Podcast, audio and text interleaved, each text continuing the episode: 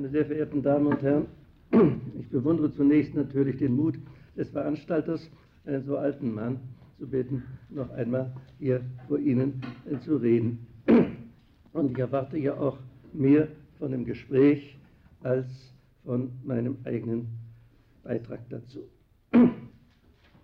Denn das ist nun freilich ein Unterschied in der Thematik, der sich mir von vornherein aufdrängt, wenn wir hier von geschichtsphilosophischen Gesichtspunkten aus etwa den Begriff der Epoche, der ja wohl in der Thematik angelegt ist, zum Gegenstand unserer Besinnung machen. Gewiss, Epoche ist nicht nur das Geschäft der Historiker. Es ist auch das Geschäft der Geschichte selber oder vielleicht sogar der Heilsgeschichte. Denn ohne Zweifel ist es ein erstes sichtbares Zeugnis für die Bedeutung von Epoche, nicht nur für das Wissen, sondern für das Leben der Menschen. Wie etwa in unserer nächsten Überlieferung die Griechen nach den Olympischen Spielen datiert haben. Oder wie Rom ab Urbe Condita von der Gründung der Stadt aus ihre Zeitrechnung begrenzt haben. So leben wir doch nun im zweiten Jahrtausend nach Christi Geburt. Das sind Gegebenheiten, die weit über das hinausgehen, was bloß der Rück Rück Rückblick der Historiker in der Schöpfung und Diskussion auf, auf Differenzierung von Epochenbegriffen gibt. Wenn man etwa sagt, das Zeitalter der Kreuzzüge, nun gewiss, der Historiker weiß sofort, was damit alles impliziert ist. Und so ist es natürlich auch mit dem Begriff Neuzeit. Oder ist es vielleicht doch nicht so? Ist vielleicht doch das ein Unterschied, ob man etwa unsere herkömmliche Einteilung Alte, Altertum, Mittelalter, Neuzeit, dann kommt einem schon die etwas hybride Bildung neueste Zeit in den Sinn. So stand das noch in den Geschichtsbüchern meiner Kindheit. Ist da nicht doch ein Unterschied oder gar moderne und jetzt sogar postmoderne? Wir wollen einen Augenblick darüber nachdenken. Es ist nicht meine Aufgabe, meine ich, über die Konstitution des Epochenbegriffs als solche hier zu reflektieren. Es liegt nahe, natürlich zu sehen, wie dieser astronomische Begriff, der es ursprünglich war, nämlich der Punkt, an dem in dem äh, Umlauf der Gestirne sozusagen derselbe Neuanfang der gesamten Rotation der, des gesamten Zyklus des im Altertum so gedachten Wiederholungsgeschehens beginnt. Epoche also ist, das dürfen wir wohl als erstes festhalten, ein Begriff für einen Anfang und nicht für ein Ende. Ein neuer Anfang. So ist der Begriff entstanden und so wollen wir ihn hier nicht weiter diskutieren, sondern vielmehr uns über die Ausfüllung im, im Gebrauch dieses Begriffs reflektierend verhalten. Neuzeit ist ja offenbar insofern etwas anderes als das Neue. Es, es hat diese etwas hybride Steigerungsmöglichkeit unserer Grammatik, indem man das Neue auch das Neueste nennen kann. Aber eigentlich ist ein Nicht-Neuestes nichts Neues. Insofern also liegt hier doch ein anderer Sinn noch in Neuzeit. Und wenn wir uns überlegen, was der Beginn der Neuzeit und etwa das Ende der Neuzeit heißen soll, dann müssen wir natürlich uns darüber Rechenschaft geben, was hier das Neu bedeutet. Wir kennen das alle aus der geschichtlichen Erfahrung, in der wir das neuzeitliche Denken doch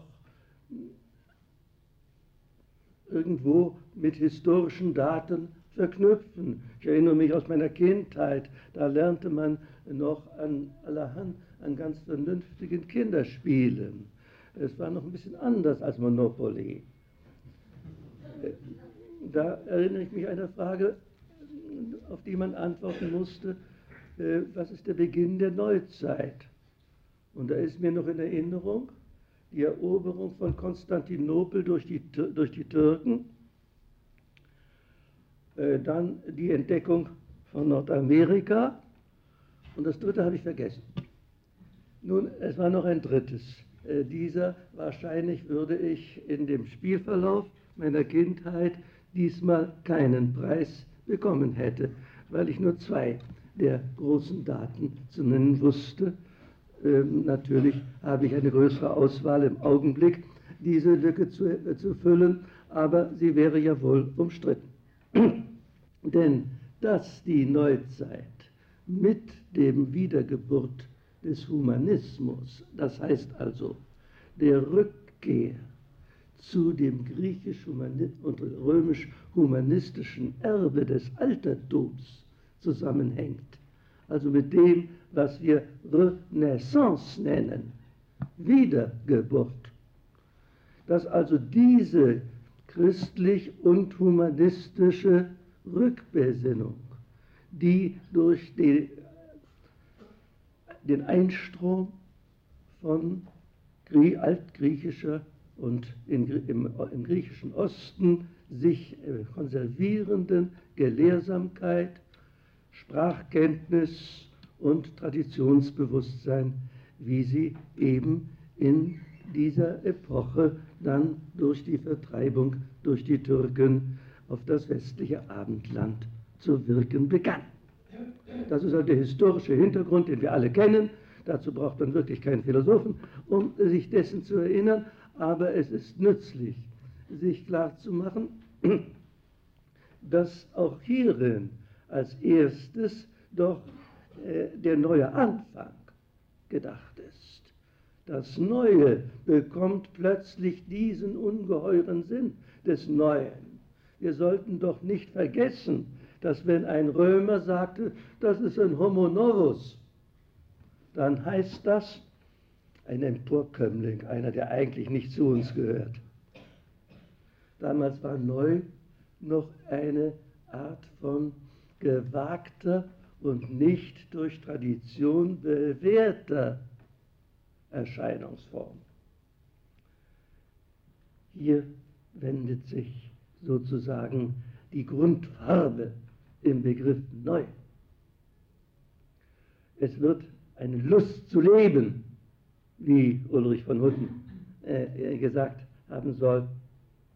Und es ist eine, ein neuer Aufbruch zu einer neuen, verjüngten Welt, die sich dann in ihren großen äh, Zwistigkeiten und äh, Reformation, Gegenreformation, also durch die unmittelbar mit dem Beginn der Neuzeit mit verknüpften Phänomene.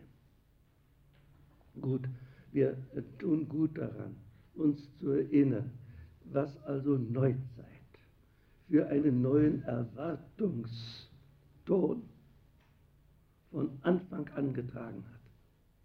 Diese Epoche hat sich selber neu genannt. Mittelalter hat sich natürlich nicht das Mittlere genannt. Wie sollte es, wenn es noch nicht eigentlich das, äh, das Nächste schon im Auge hatte. Aber Neuzeit hatte einen anderen Ton. Nun, wenn wir daran denken, wie sich dieser Begriff der Neuzeit also entwickelt hat, dann fordert es das, das Nachdenken heraus. Was es bedeutet, dass wir heute sogar nicht mal mehr von einer neuesten Zeit reden, sondern dass wir von dem Zeitalter der Posthistoire und der Postmoderne reden. Was bedeutet das? Was für eine eigentümliche Forderung oder vielleicht auch Herausforderung liegt in diesen Begriffen. Schon dass dieses Nach, dieses Abhebung gegenüber allem Vergangenen darin ausgedrückt sein soll. Die moderne Welt, die moderne Zeit, das sind uns ganz geläufige Ausdrücke. Sie sind auch selber erst das Resultat dieses, dieser sich formenden Neuzeit. Denn das Phänomen, von dem aus man wohl am besten beschreiben kann, wie sich hier die Begriffe selber sozusagen zu ihrer Aussagekraft steigern, ist die berühmte Querelle des Anciens et des Modernes. Das ist in Wahrheit ein Literaturstreit, der im großen Jahrhundert äh, Ludwigs XIV. die Gemüter in Frankreich äh, bis zu erbitterten Fäden äh, animiert hat und das einen viel engeren Ursprungssinn hat, als es hier als symbolkräftige Aussage nicht nur von mir, sondern durch lange geschichtliche Reflexionen zitiert wird. Der Streit der Alten und der Modernen, diese Querelle, war die Herausforderung, die für das literarische, künstlerische Bewusstsein der Aufklärungsepoche der beginnenden Aufklärung charakterisiert war. Können wir überhaupt über die Vollendung, die das klassische Altertum in der Literatur, in der Dichtung hingestellt hat, können wir überhaupt damit wetteifern wollen? Sie dürfen sich alle daran erinnern, wie in der Tat sich erst selbst das große Riesenphänomen von äh, Shakespeare. Durch Lessing in das deutsche Bewusstsein überführt worden ist, wie also ein Klassizismus. Zunächst einmal daran zweifelte, ob es überhaupt einen selbstständigen Anspruch auf Vollendung in unserer Neuzeit soll geben können. Diese berühmte Querelle des Anciens et des Modernes. Also die Selbstverteidigung der Gegenwart gegen die Überlastigkeit, die die Wiederherstellung der antiken Vorbilder Homers und Vergils und Dantes. Was also aus diesen großen Vorbildern der Dichtkunst in dem Zeitalter äh, Ludwigs XIV. diskutiert worden ist. Wenn wir uns daran erinnern, ich sagte, das ist ein enger Begriff und natürlich ist es ein enger Begriff. Es ist ja auch ganz klar, dass der Streit zwischen den Antiken und den Modernen von einer etwas weiseren Hand entschieden worden ist, als die der dort miteinander Streitender war, nämlich von der Zeit selber. Die Modernen mussten siegen, weil die Zeit über sie, über den ganzen Streit hinweggegangen ist. Und was ist die Antwort, welche die Zeit in diesem Streit zwischen dem Wetteifer mit der Antike und dem Unterliegen in diesem Wetteifer siegreich zur Geltung brachte? Nun, es ist klar, es ist, wie sich aus dieser Querelle das geschichtliche Bewusstsein als der eigentliche Sieger entwickelt hat. Wir können nicht, um, um es mit Goethe zu zitieren, äh, zu zitieren, Sie kennen alle den Ausdruck, ein jeder sei auf seine Weise ein Grieche, aber er sei es. Ein äh, sehr äh, charakteristisches Wort für einen so überlegenen Geist, welcher versucht hat, die Kräfte der Zeit so weit in produktive Antworten umzusetzen. Es ist klar, dass der historische Sinn die Antwort in dem Sinne darstellt, was für die Griechen die Griechen war, das muss für die heutigen etwas anderes sein. Und doch etwas, was zugleich, das ist natürlich nicht nur eine zufällige äh, Auseinandersetzung, sondern es ist ein langsamer, immer wieder sich zeigender Prozess, den wir bis in die Zeit der französischen Revolution, noch bis ins deutsche, englische, italienische, überhaupt europäische Schrifttum verfolgen können und das sich immer wieder als eine kritische Stimme gegen die Moderne von Seiten der Antike und der humanistischen äh, Bevorzugung darstellt. Nun, ich äh, wollte Sie an diesen Zusammenhang zunächst erinnern, damit Sie zugleich sehen, was sich hier vollzieht. Wenn wir von Posthistoire und von Postmodern sprechen. Zunächst Posthistoire, ein Ausdruck, der, hm, dessen Herkunft nicht ganz eindeutig festgestellt ist. Er ist dann wiederholt zitiert worden von Arnold Gehlen und anderen und äh, hat auch eine bestimmte Einschlagskraft. Es gibt so etwas wie eine Kritik am Historismus, mit der wir alle, meine Generation, groß zu werden begann. Man kannte das in der Form des historischen Relativismus als der Folgerung aus einem solchen Überwiegen des historischen Bewusstseins. Jedermann kennt Nietzsches berühmte äh, zweite und zeitgemäße Betrachtung über Nutzen und Nachteil der Historie für das Leben. An diesen Zusammenhang also darf man sich hier natürlich erinnern. Wenn wir von hier aus unsere Überlegungen anknüpfen, ist also Posthistoire in gewissem Sinne ein neuer Anspruch, ein Anfang, der gerade das verneint, wodurch sich ein Anfang im wahren Leben der Geschichte immer wieder als ein schilderndes Phänomen erweist.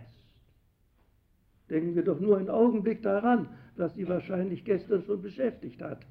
Äh, wie etwa der Beginn der Neuzeit ein historisches Thema geworden ist, wie sich so langsam eine Art Rückdatierung in den Beginn der Neuzeit in der historischen Forschung vollzogen hat.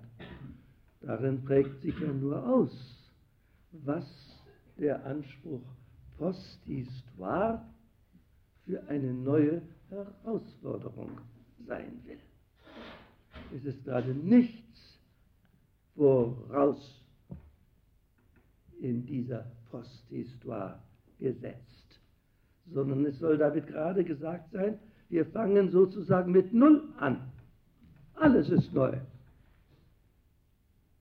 Was nun geschieht und ist in diesem Sinne von diesem historischen Sehen der abgehenden, verbleichenden Epoche getrennt. Versuchen wir ebenso einen Augenblick die Farbigkeit im Begriff der Begriffsbildungen, die sich hier verraten, darzustellen. Postmodern. Nun, gewiss, der Modernismus ist äh, etwa in theologischen Kreisen nicht unbedingt mit äh, äh, Lorbeer umkränzt.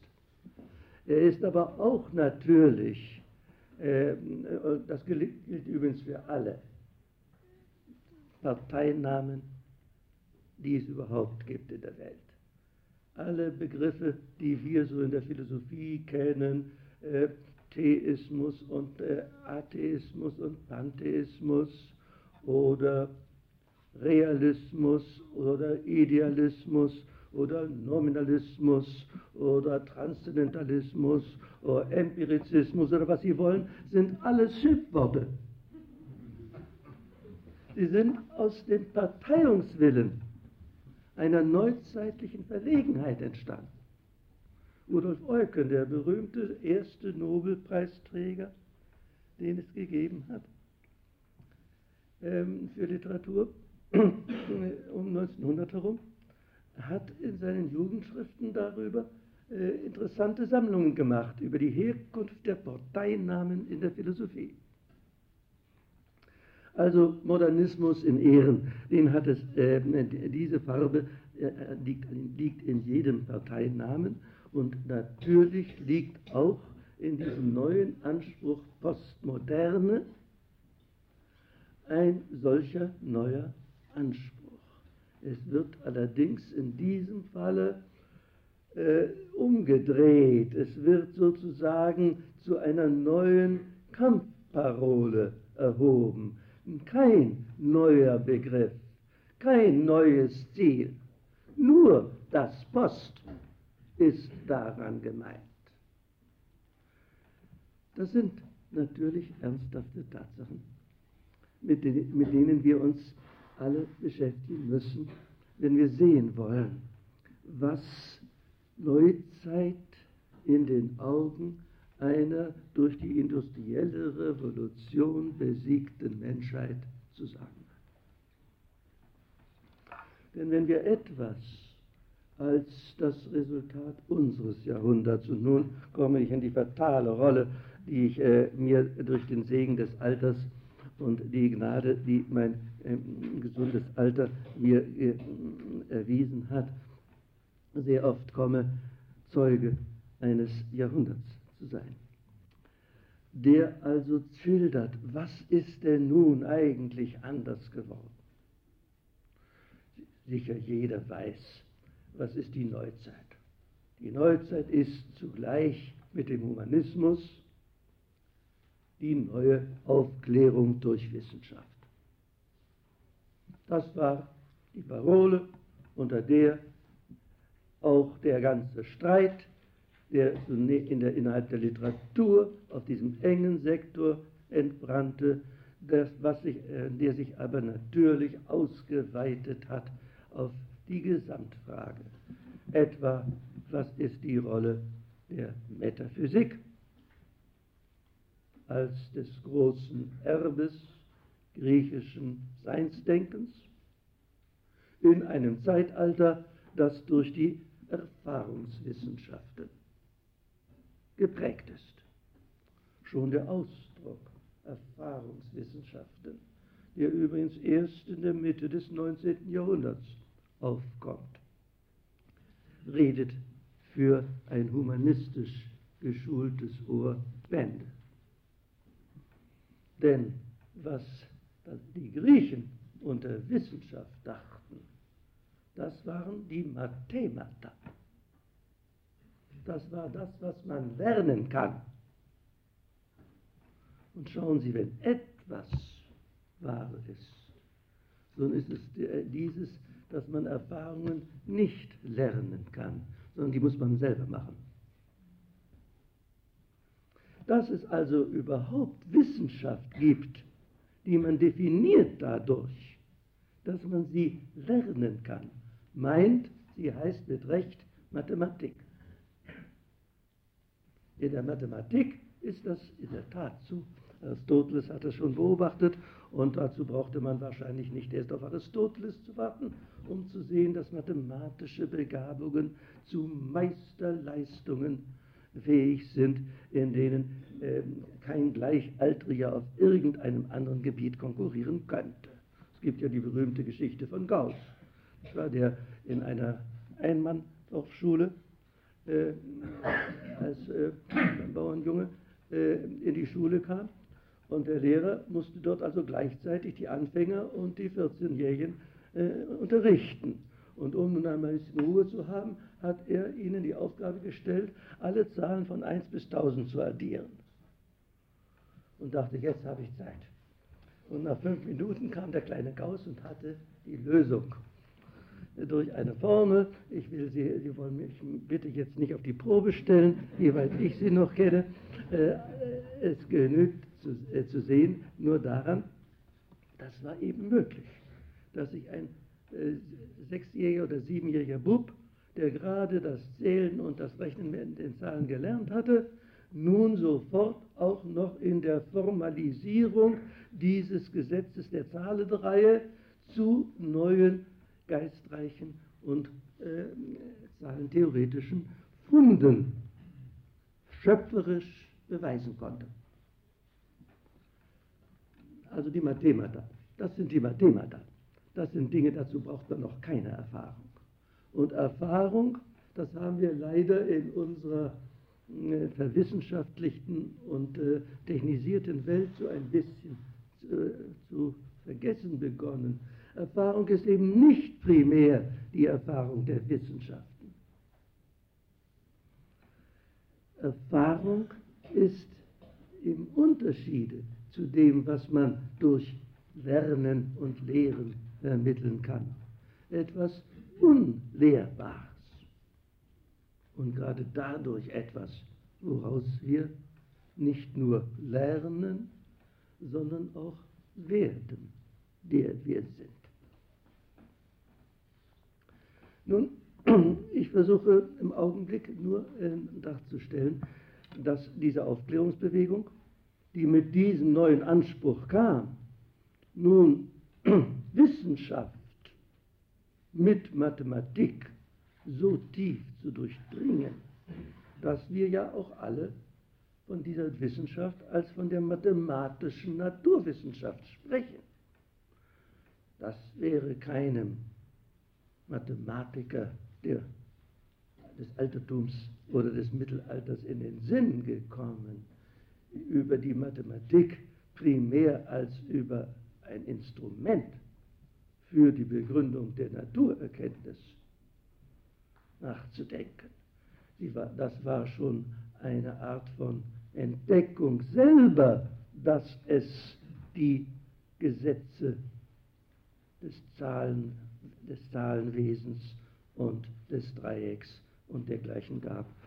Und hat einen Begriff der Wissenschaft mit dem Begriff des Beweises sozusagen unlösbar verknüpft. Und was man beweisen kann, dazu braucht man eben nicht mehr nach Erfahrung. So war das für den ursprünglichen Sinn des Beweisverfahrens überhaupt schon natürlich an Euklid, an der von uns noch gelernten Mathematik der Schulen. Nun, ich äh, fasse, äh, ich besinne mich zurück und suche nun, mich zu fragen, was ist in diesen Jahrhunderten, die seit dem Beginn der Neuzeit durch die Entwicklung der Wissenschaften über die Welt gekommen? Und was hat und wie hat unser Jahrhundert, auf das wir schon beinahe zurückzublicken in der Lage sind, was hat es in dieser Entwicklung Neues gebracht? Und was besagt dieses Neue, wenn es sich als Postneues zu definieren sucht? Ich versuche nachzudenken. Gewiss. Ich selbst bin noch Sohn eines Naturforschers und äh, der Optimismus, in dem in diesem Zeitalter um 1900 herum äh, der Naturforscher von den Fortschritten der Chemie und der Physik äh, äh doch inspiriert, auch natürlich vom Gesundheitswesen, vom Verkehrswesen und all diesen Dingen, doch überall von dem Begriff des Fortschritts bewegt war. Und wir wissen alle, das wird auch für Sie, die Sie einen Zweiten Weltkrieg ja doch noch in Ihrem eigenen Erfahrungshorizont äh, lebhaft vor Augen stehen haben. Sie werden wissen, was der Erste Weltkrieg in diesem Augenblick bedeutet hat. Nicht nur, dass er kam, sondern wie er kam, wie er sich änderte, wie es nun plötzlich, wie man das so nennt, Materialschlachten gab.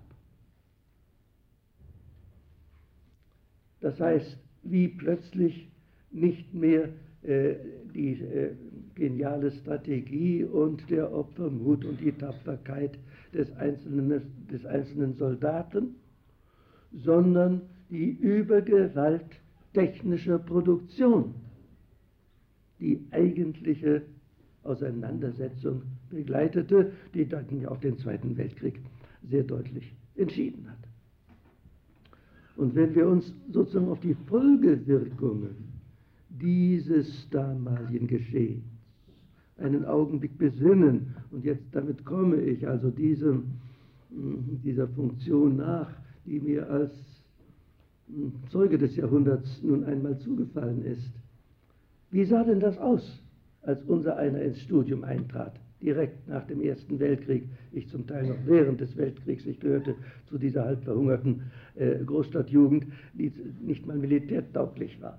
Meine Kinderlähmung habe ich später bekommen. Damals war ich noch ein recht sportlich rüstiger Knabe, aber eben dünn wie so ein Span. Das war halt in preußischen Häusern, in denen man aus Pflichtbewusstsein keinen Schwarzmarkt benutzte. Ja, äh, wie war das? Das Studium. Was geschah? Nun, es war in der Philosophie gar kein Zweifel, in der Theologie ebenso kein Zweifel, ein gewaltiges Umdenken. Das Faktum der Wissenschaft war das letzte Argument sowohl der idealistischen Philosophie, des Neukantianismus, wie natürlich auch des angelsächsischen Empirismus. Es ist klar, dass, das, dass statt des Faktum der Wissenschaften nun eine Art Kritik an dem Allheilmittel das auf der, in dem Wege des wissenschaftlichen und technischen Fortschritts äh, beschlossen liegt, einsetzen musste. Und dann, man kann sich, darf sich jetzt gerade als alter Mann immer nur erinnern, wie bekannt einem das schon aus diesen ersten Diskussionen der Jahre 1918, 1919, 1920 unter jungen Akademikern war. Das war diese Wendung zur, zum Existenzbegriff, wie ihn etwa Heidegger und Jaspers dargestellt haben. Jaspers, im, äh, Heidegger im Besonderen natürlich unter dem äh, Antrieb der religiösen Frage, die er ja sein Leben lang ihn zu einem äh, schwer äh, ent, äh, verwirrten und doch auch wieder bewundernswerten Gottsuchertum determiniert hat. Nun, äh, was war äh, die Folge für die Wissenschaften? Gut, der Neukantianismus wurde sehr schnell vergessen, wenn er auch in vielen Repräsentanten weiterlebte. Die historische Theologie, also diese Bibelkritik, die namentlich in Marburg, wo ich damals selber lebte, doch durch äh, repräsentative Forscher dargestellt war, auch die Bibelkritik, die Auflösung äh, durch, die historischen, durch die historische Forschung mit ungeheuren Erkenntnissen, stellte die Theologie vor völlig neue Aufgaben, indem eben nicht mehr sozusagen das Wort der Schrift in seiner Wörtlichkeit, sondern in seinem durch, ihre, durch seine geschichtlichen Überlieferungs hindurchscheinenden Kerygma, wie der damalige Modebegriff hieß. Also die Botschaft, die durch, das, durch die Heilige Schrift, ja, so war es mindestens in der protestantischen Theologie, äh, mit der ich besser vertraut war. Es ist klar, es war die Krise, auch der Theologie. Wie können wir überhaupt von Gott reden? Was ermächtigt uns eigentlich dazu? Das gilt für die Erfahrung des Göttlichen in der menschlichen Geschichte wohl über alle Kulturen hinaus, dass diese Frage sich immer wieder stellt. Oder vielmehr, dass diese Frage sich immer wieder indirekt beantwortet, indem die Ehrfurcht vor dem Geheimnis selbst den Gebrauch der Namen verbietet. Die homerischen Helden, wenn sie ihre Götter, die sie besonders protegieren, anrufen, dann sagen sie den Namen, aber setzen immer hinzu, oder wie du vielleicht gerufen werden willst. Den Namen kennen wäre schon ein bisschen zu viel von Besitzergreifung. Und Sie kennen das alle noch. Sie sagen nämlich außerhalb des Familienkreises Sie zueinander. Das heißt, direkt jemanden anreden, das ist ungehörig. Das verletzt eine Distanz, ein Distanzrecht, ein Schonrecht, das die Person des anderen hat.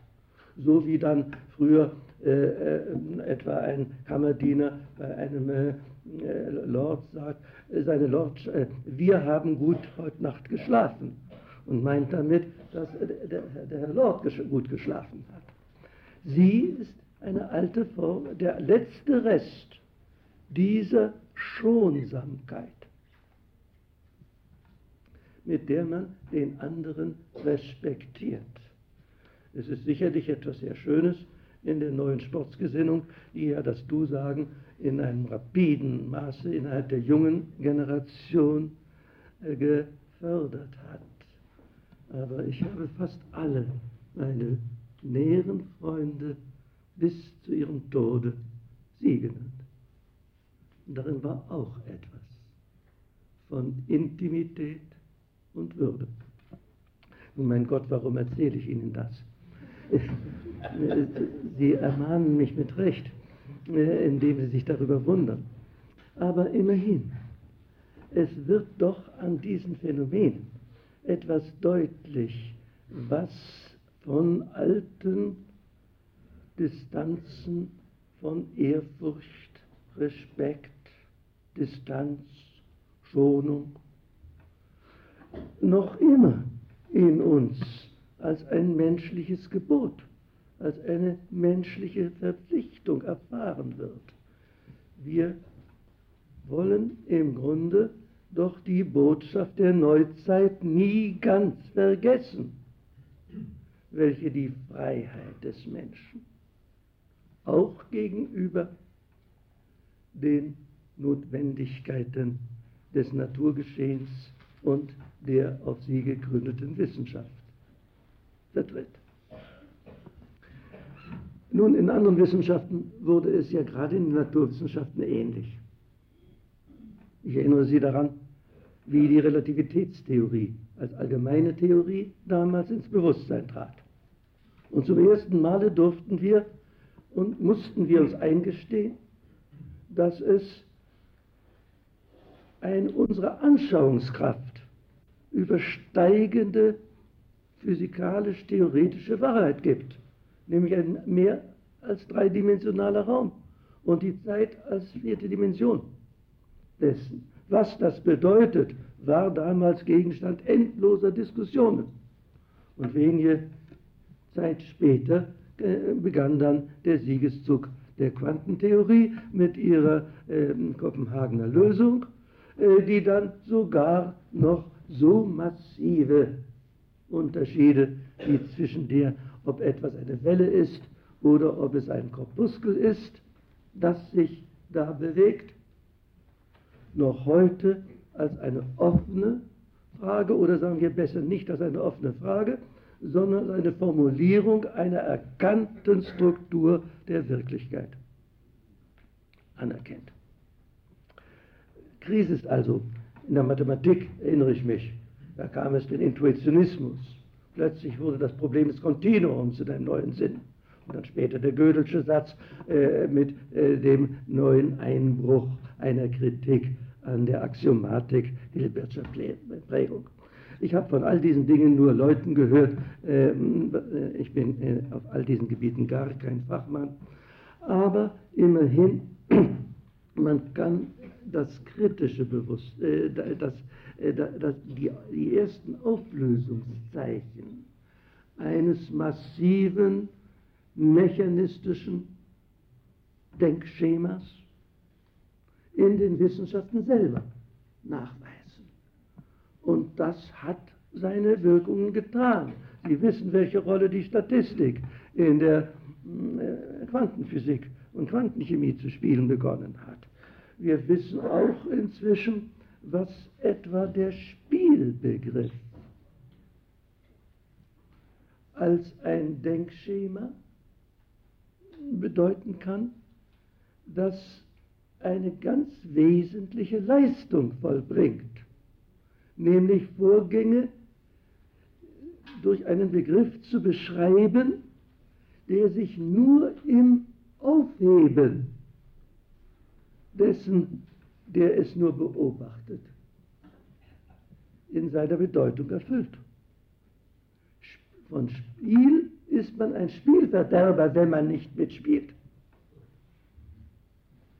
Und dieses Mitspielen in allem, das wurde natürlich auch durch die Argumentation der Quantenphysik in der Physik langsam um eine Spur verständlicher, wenn man weiß, dass doch der Grund für diese Grenzen der Messung, die es zunächst nur zu sein schien, darauf beruht, weil jede Messung eine Wirkung auf das Gemessene ausübt. Sodass also der Idealfall des Sagen, wie es ist, wenn ich es nicht beobachte, zur Unwirklichkeit verdammt wird. Das war ja der Hintergrund der äh, neuen Physik.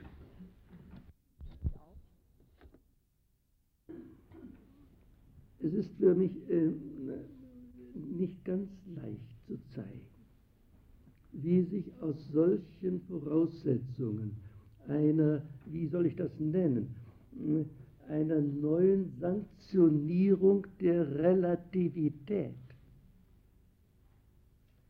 ergibt. Denn das ist doch Relativität, wenn nur im Bezug auf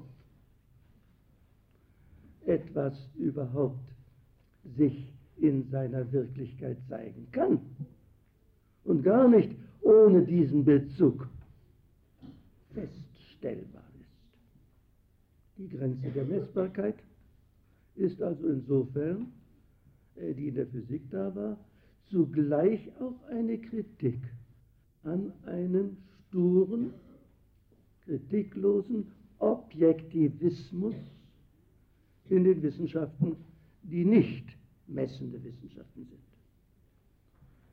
So ist also meine hermeneutische Philosophie, wenn Sie das so nennen wollen, ein Ausdruck dieser Notwendigkeit, die ich gerade auch äh, durch die Inspirationen, die ich durch Heidegger empfangen habe, in der ausdrücklichen Auseinandersetzung mit dem Begriff. So ist also meine hermeneutische Philosophie, wenn Sie das so nennen wollen, ein Ausdruck dieser Notwendigkeit, die ich gerade auch äh, durch die Inspirationen, die ich durch Heidegger empfangen habe, äh, in der ausdrücklichen Auseinandersetzung mit dem Begriff einer Erkenntnistheorie verlaufen ist, die sich an den messenden Wissenschaften orientiert hat. Die morphologischen Methoden wurden zwar immer auch benutzt, aber das war doch immer eine Art von Mitleidsschonung, die die Erkenntnistheorie der Naturwissenschaften ausübte, wenn sie sagt, wartet ein bisschen, nach einiger Zeit werden wir auch den Newton des Grashalms haben. Also die Grenze, von der Kant gelehrt hatte, dass wir sie nie würden überschreiten können, das Lebendige so aufzuklären wie einen äh, Kausalzusammenhang reiner äh, Mechanik. Wenn ich äh, von da aus also mich frage, was äh, ist in dem Ausdruck postmodern? Nach diesem Rückblick auf die Posthistoire, auch auf diese Überwindung sozusagen eines historischen äh, Erkundungsbegriffs oder Beherrschungsbegriffs, was ist das Neue an der Post? Modern. Nun, vielleicht ist es doch äh, nützlich, sich zu erinnern, dass das, dass das Jahrhundert philosophisch nicht nur von Philosophieprofessoren geprägt worden ist, sondern vor allem durch das Eintreten von Nietzsche in das öffentliche Bewusstsein. Freilich, was Nietzsche war und was er heute damit bedeutet, das gerade ist der Streit, unter dem die Postmoderne sich sozusagen am ehesten noch identifizieren kann. Wie sieht man Nietzsche? Der eine sieht ihn als den großen Hinterfrager aller bisher gefragten Fragen der Menschheit, als den Entdecker und nicht nur Entdecker, sondern vor allen Dingen als den Propheten dieses Drangs in allem Geist, dieses Willens zur Macht, der auch den Begriff sozusagen nur begreift als den, der beherrscht oder beherrschen soll? Oder sieht man ihn als den, der immer wieder das zurücknimmt in die Lebensbezüge, unter denen wir alle stehen und die sich eben nicht in dem bloßen sich durchsetzen, sondern auch in dem sich mit sich selber verständigen und in sich selber wiederfinden.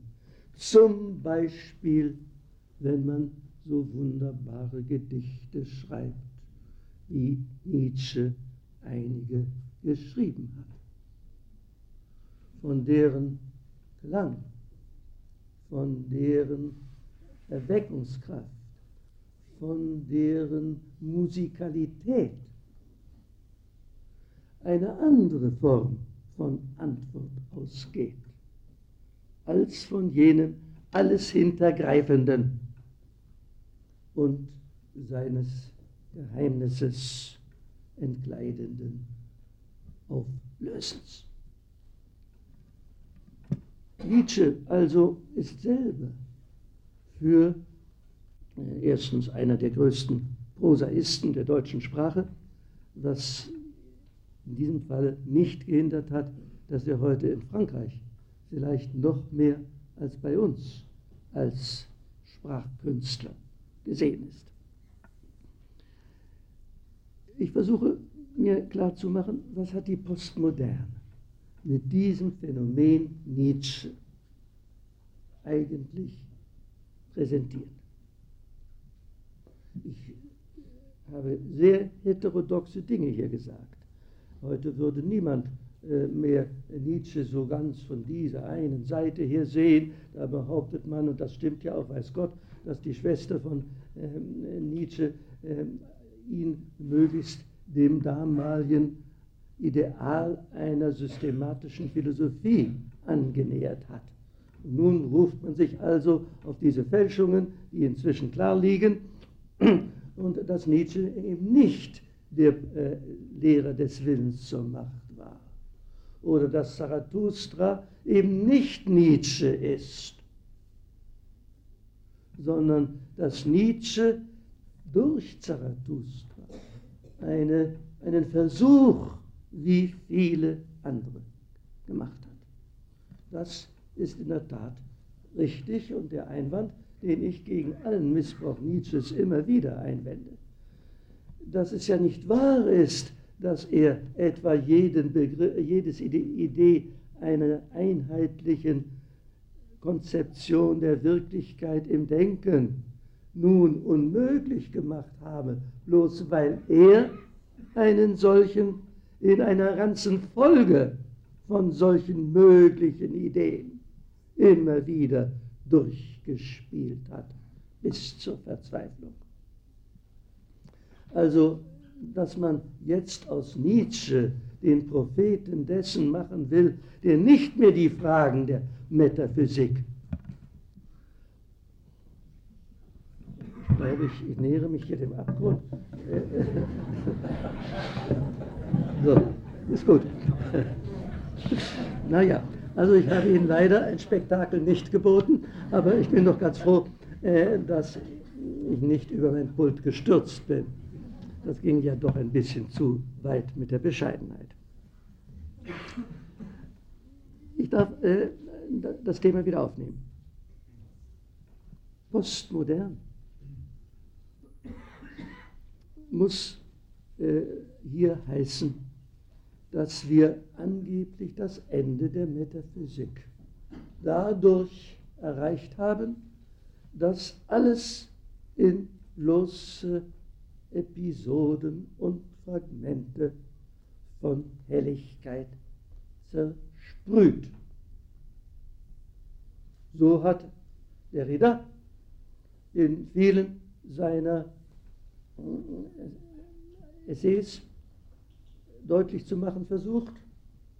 So hat selbstverständlich auch äh, mancher andere, der im Gefolge des späten Heidegger oder des äh, späten Wittgenstein zu denken versucht, gesagt, das ist jetzt allein ehrliche Philosophie, dass man solche Träume der Vernunft, dass es Einheit des sich Verstehens geben soll und dass man insofern alles in einen einheitlichen Blick stellen könnte. Gewiss, Begründung auf eine, auf eine Prinzipieneinheit, das ist seit Heideggers Kritik an Husserls idealistischer Selbstinterpretation und seit Heideggers Selbstkritik an seiner eigenen idealistischen Selbstinterpretation in seiner Zeit, heute sicherlich nicht mehr nach 50 Jahren eine Neuigkeit. Es ist klar, dass wir in diesem Sinne nicht mehr auf Letztbegründung von Philosophie gerichtet sind. Ich erinnere mich, das muss so etwa vor 50 Jahren gewesen sein, dass Heidegger zu mir sagte, ja, der, der, wenn der Alte da von Letztbegründung redet, was er damit wohl meint, Letztbegründung. Das ist eine verrückte Idee. Und äh, der Terminus, der in Heideggers Schrifttum an seine Stelle trat und sozusagen das phänomenologische Pathos gegen Husserl zu verteidigen versuchte, lautet Gleichursprünglichkeit. Deskriptives Hinnehmen von gleichursprünglichen Antrieben dessen oder, oder, gegen, dessen oder Fragen und Einsichten, die wir haben. In der Tat, Pluralismus, man braucht nicht gleich schreckliche neue Fremdworte dafür zu bilden, aber der Plural ist ja nun immer schon eine, eins gewesen. Der Pluralismus in den vielseitigen Relativitäten, in denen wir Einsichten gewinnen, ist ja in sich selber vielleicht eine ganz angemessene Beschreibung für den Grad von zusammenfassender Kraft, die dem menschlichen Denken jeweils gewährt ist. Ob das Ideal der Wissenschaft und ihres methodischen Fortschritts, der alle gewesenen Stadien hinter sich lässt, wirklich für dieses philosophische Denken einen Maßstab setzt, kann man doch mit gutem Fug bezweifeln.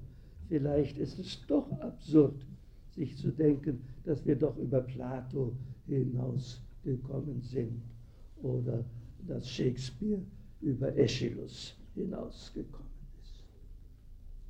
Vielleicht müssen wir lernen, Begriffe die nicht diese Form des Ableitens aus obersten Begründungsgesichtspunkten heraus als für uns leitende Hilfswinke ansehen.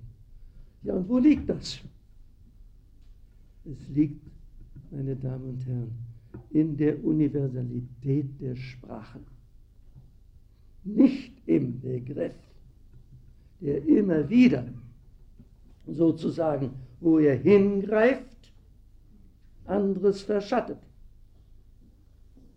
Und wenn wir gar definieren, und das ist ja doch nun der oberste Ehrgeiz, äh, den äh, man mit Philosophie im Laienverstande zu verbinden pflegt, dass wir eben alle unsere Begriffe schön definieren müssen was völlig richtig ist, wenn es sich um wissenschaftliche Begriffsbildung zur Beschreibung von Erfahrungsgegebenheiten handelt. Aber wenn wir uns hier in dieser Bewegung des Nachdenkens über das, was Gedanke vielleicht schon seit sprachloser Vorzeit sich langsam in sprachlichen Formen und Überlieferungen ausgesprochen hat. Wenn wir das unter diesen Maßstab setzen, dann sehen wir sofort, das geht gar nicht. Denn was ist Begriff, wenn wir nicht die entsprechende äh, begriffene Gegebenheit zum Gegenstand machen können? Und das ist nun freilich der Weg des Denkens, dass es sich in einem dauernden Rückgang hinter sich selbst und Vorausgreifen vor sich selbst bewegt, wie die Sprache schon immer geleistet hat. Und das scheint mir der Grund, warum wir heute in der, in der philosophischen Forschung immer hin und her schwanken zwischen dieser begriffsbildenden Notwendigkeit und der Vielstelligkeit, die alle Worte im Zusammenhang einer Weltorientierung des Sprechenden haben. Und das nun dann in einer Form, die uns etwa in der Dichtung oder in der Kunst begegnet, wo dann wir doch uns dem nicht mehr entziehen können, dass hier gerade die, äh, und der Musik übrigens auch, Man hat mir erzählt, äh, dass ohne die äh, Obertöne, äh, die man ja auch ausschalten kann auf experimentellem Wege, Musik zu einem schauderhaften Katzenkonzert erniedrigt. Das heißt, es wäre keinerlei Musik, wenn es reine, obertonfreie Töne wären, die da verwendet würden. Nun, also das alles, diese, diese Atmosphäre der, der Nicht-Einholbarkeit aller möglichen Relationen, aller möglichen Bezüge, das gerade gibt ja doch jedem Wort, das uns etwas sagt, nicht nur dem Dichterischen, seinen Bestand. Nur deswegen sagen wir, es steht geschrieben, weil wir nicht uns äh, vermessen zu sagen, zu sagen, das weiß ich auch so schon, sondern gerade weil darin immer noch mehr liegt, als was wir in unserem eigenen denkenden und mitteilenden Vermögen zu entwickeln vermögen. Nun, das ist hermeneutische Philosophie, dass man sich als alleroberste klar ist, es gibt keinen Satz, der so sehr Grundsatz sein kann, dass er immer wahr ist, immer richtig ist und aus ihm alles andere, was wahr ist, gemessen werden kann. Wenn es einen Satz gibt, ist es der, der diesen Satz bestreitet. Und das ist in der Tat der hermeneutische Grundsatz, dass man nie das ganz sagen kann, was man hat sagen wollen. Dass man noch nie zu einem anderen das ganz hat sagen können was man hätte sagen wollen und vielleicht auch sagen sollen. Wir leben alle in dieser, das ist die eigentliche Endlichkeit, in der wir als Menschen uns befinden. Dass wir dieses Gesetz unserer Vielfältigkeit in den Möglichkeiten, uns mit anderen zu verständigen, nie ausschöpfen können, weil wir uns selber nicht je in unseren Möglichkeiten voll erfassen können. Nun, ich weiß nicht, äh, es gibt so einen berühmten Ausdruck, ja, ja, ich glaube, wenn ich auf die Uhr sehe, habe ich ein ganz gutes Beispiel von Loquacitas Seniles gegeben. Es ist mir vieles in den Sinn gekommen. Ich habe viele Gesichter vor mir gesehen, für die ich äh, ein Wort zu finden versucht habe, dass das nicht die Ableitung aus einer Letztbegründung und ein letztes Wort, das wahr sein will, sein wollte, ist vielleicht die Tugend,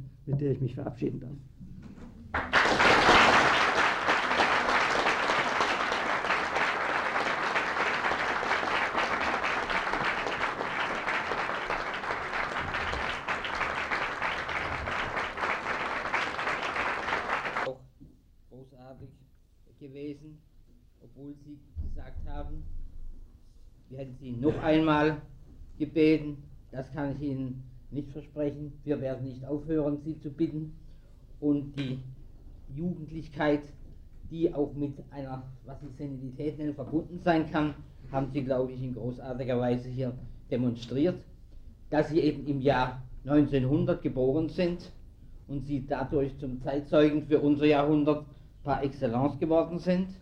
Das zwingt natürlich immer wieder darauf angesprochen zu werden.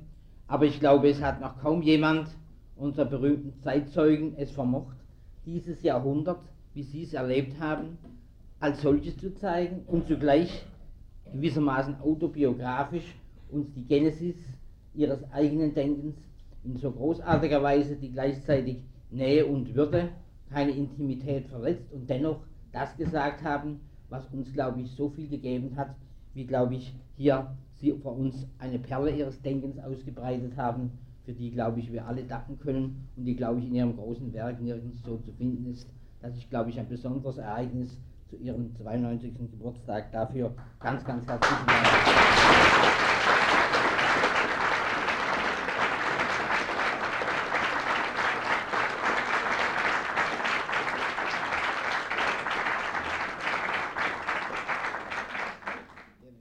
auch nicht die wohlverdiente Ruhe nach dieser großartigen Anstrengung gönnen, sondern noch versuchen sie weiter äh, zu behelligen, wenn wir dürfen, wenn sie recht sind.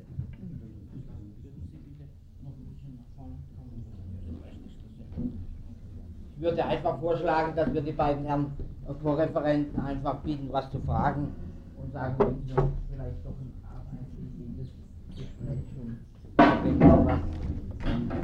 wenn die kompliziert mit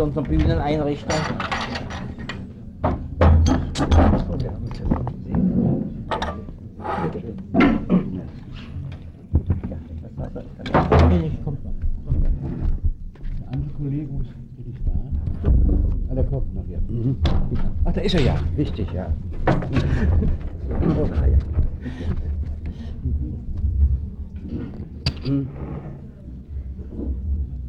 Gelegenheit benutzen darf.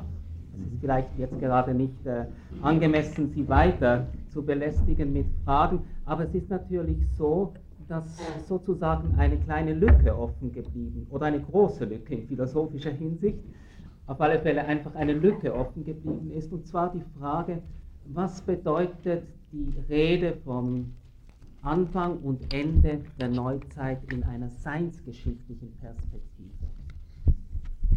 Also wenn wir nicht einfach von der Geschichte der Menschheit sprechen, sondern sozusagen den Akzent neu setzen und von der Seinsgeschichte sprechen. Wir haben nämlich gestern festgestellt, wie wenig weit wir kommen bei unserem Sprechen über Anfang und Ende der Neuzeit, wenn wir von der Geschichte in einem traditionellen, herkömmlichen Sinne ausgehen.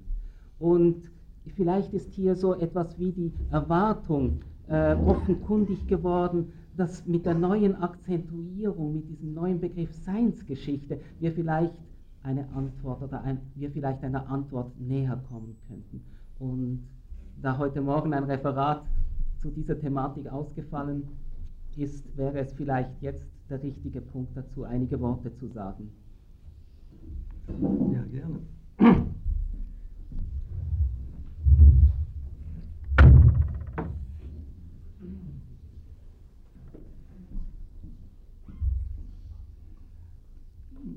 Der Heideggersche Begriff von Seinsgeschichte ist ja der so kühne und umstrittene Versuch. Und doch wohl, soweit ich sehen kann, der erste dieser Art, das Ganze der modernen Menschheit und ihres Denkens auf die Begriffsbildung der Metaphysik zurückzubeziehen. Als ich bei Heidegger Aristoteles interpretiert bekam, wir alle in Marburg und in Freiburg fasziniert von der Unmittelbarkeit, von der sozusagen plastischen Gegenwart dessen, wovon Heidegger sprach da glaubten wir alle, Aristoteles, das ist das wahre Denken. Wir haben Jahre, viele Jahre gebraucht. Natürlich haben wir immer gespürt, auch in Heidegger, wie sehr er in der kritischen Auseinandersetzung mit seiner Zeit, mit dem Neukantianismus, mit der Geschichtsphilosophie, mit dem absoluten Idealismus, mit all diesen Dingen kritisch beschäftigt war. Aber dass auch Aristoteles in Wahrheit die große Herausforderung für ihn war, können wir nicht die Frage, die Aristoteles durch die Frage der Metaphysik gestellt oder besser verstellt hat. Denn so hat er ja selber schließlich die Metaphysik beschrieben. Sie ist das große Verstellen der Frage. Ja, welcher Frage denn? Nun, offenbar einer Frage, die Sein nicht auf diese sozusagen Fix Fixierung des je vorhandenen gegenständlichen Gegenwärtigen oder was immer es ist, sein mag, beschränkt, sondern die gerade diesen,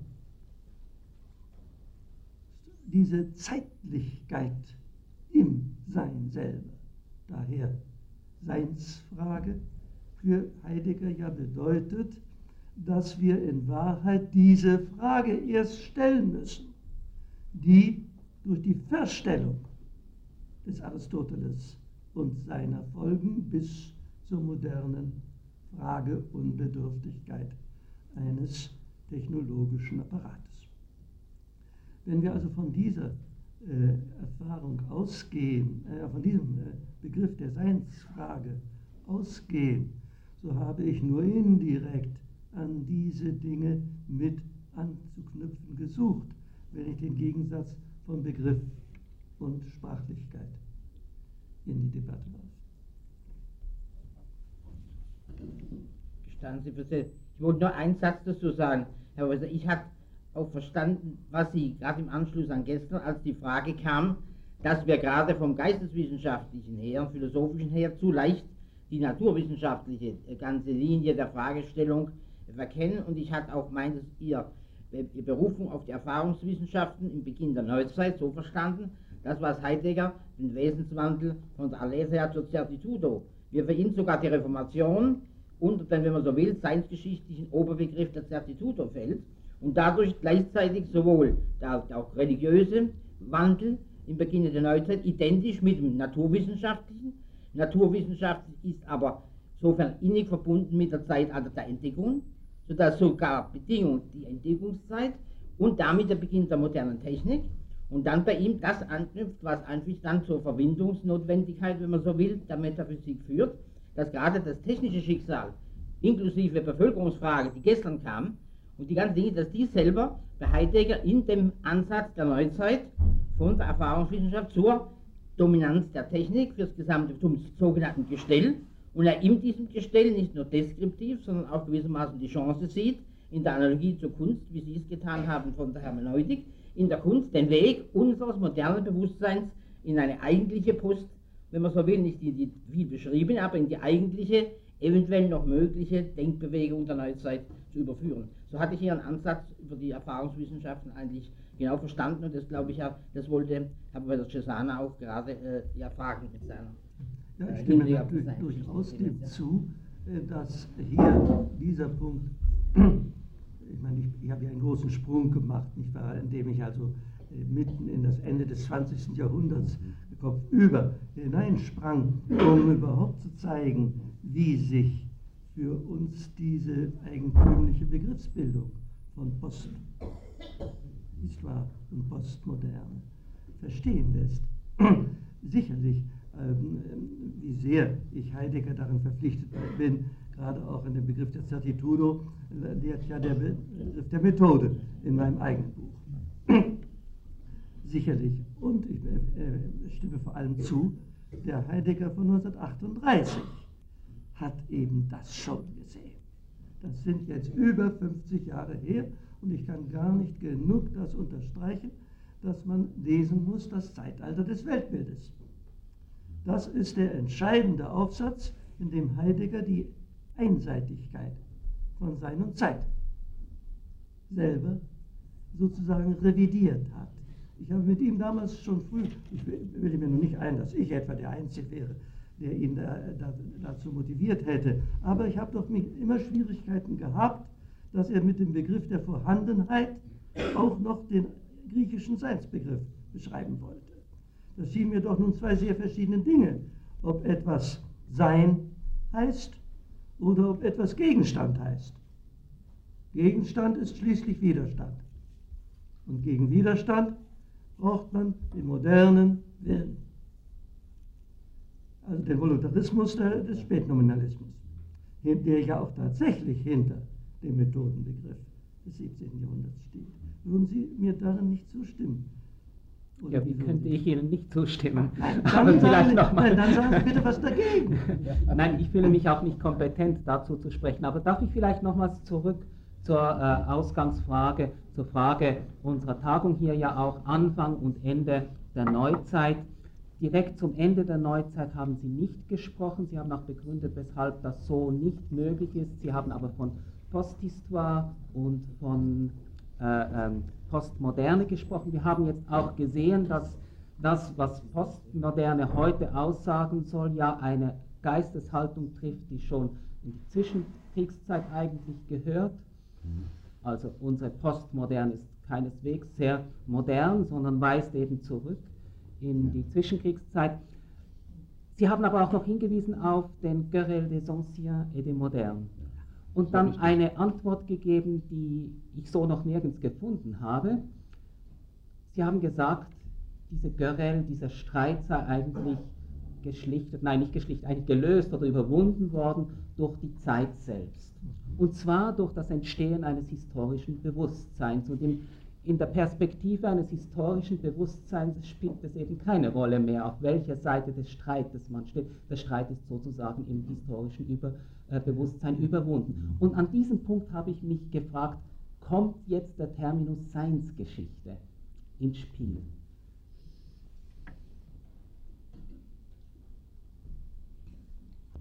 Ich meine einfach, das würde zurückführen zu unserer Frage, gibt es sozusagen im seinsgeschichtlichen Horizont irgendwelche Anknüpfungspunkte, die ein Sprechen von einer Art Ende, der Neu von einem Art Ende von Neuzeit legitimieren würde?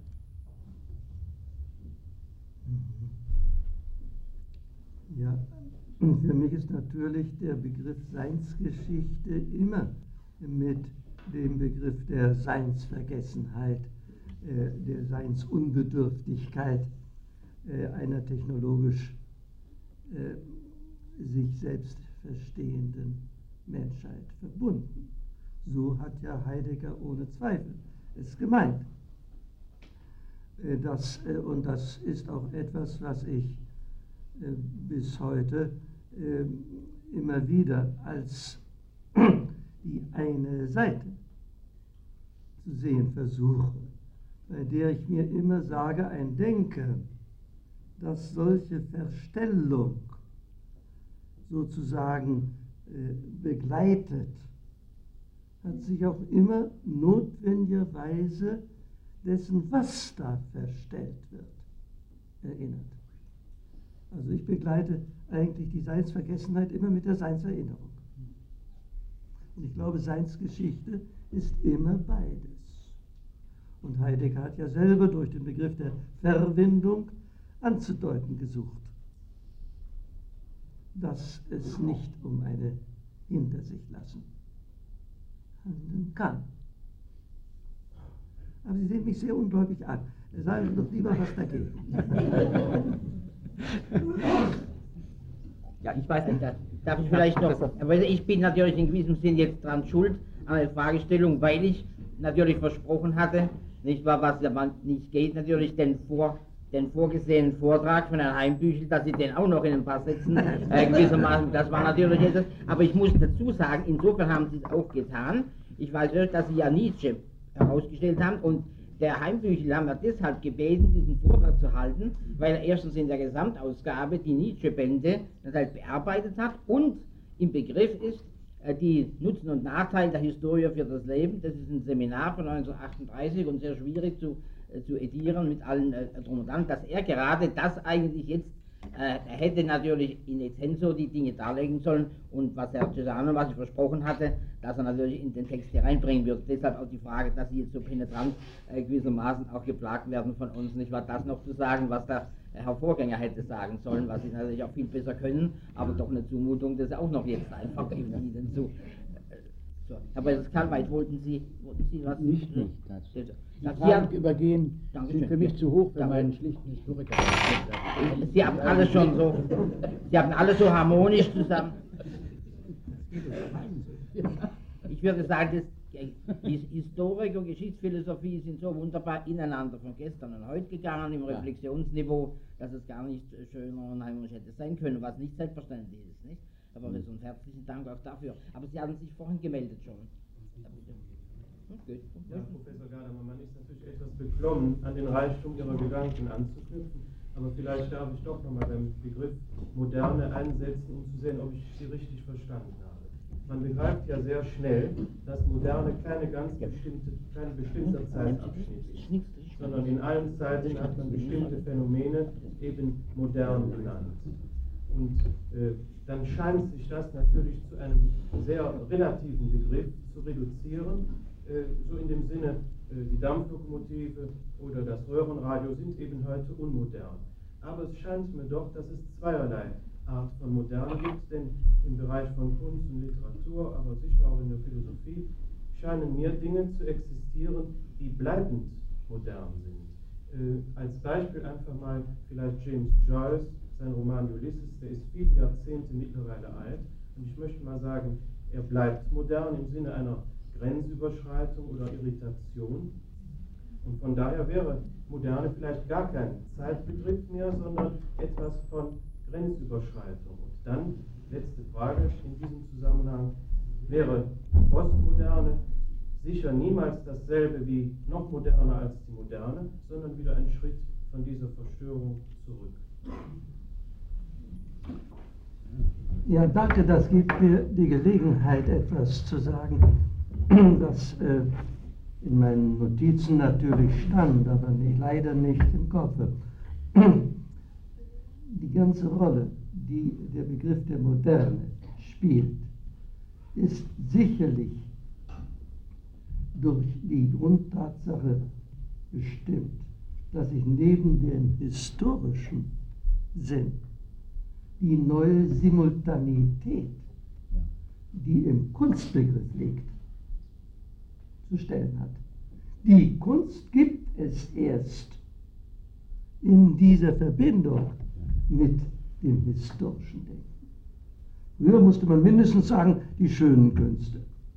Sonst dachte man an Wasserkünste oder, oder, oder was weiß ich was.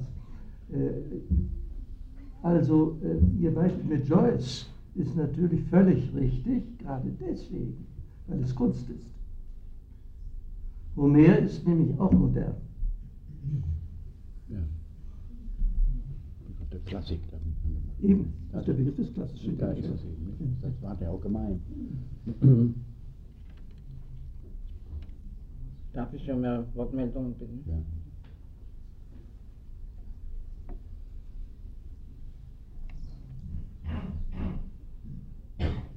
Herr Professor Gadamer, wollten Sie noch was sagen? Dann würde ich. Das ist natürlich eine, eine, eine schauderhafte Form von, äh, von Selbstlob, wenn man sagt, gute Vorträge haben solche Wirkungen, dass man sie nicht ehrlich darüber diskutiert.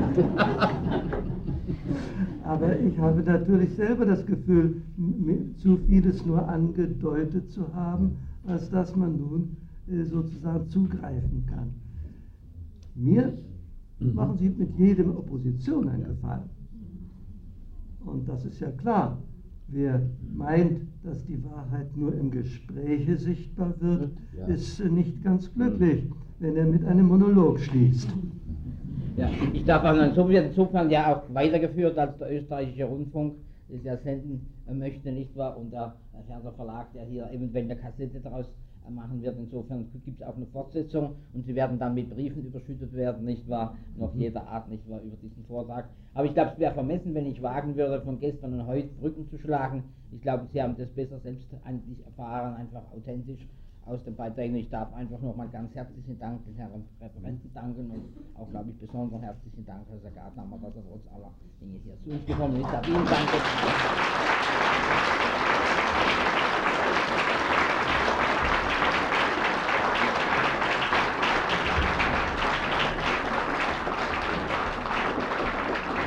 Steht, steht auf Tisch wieder.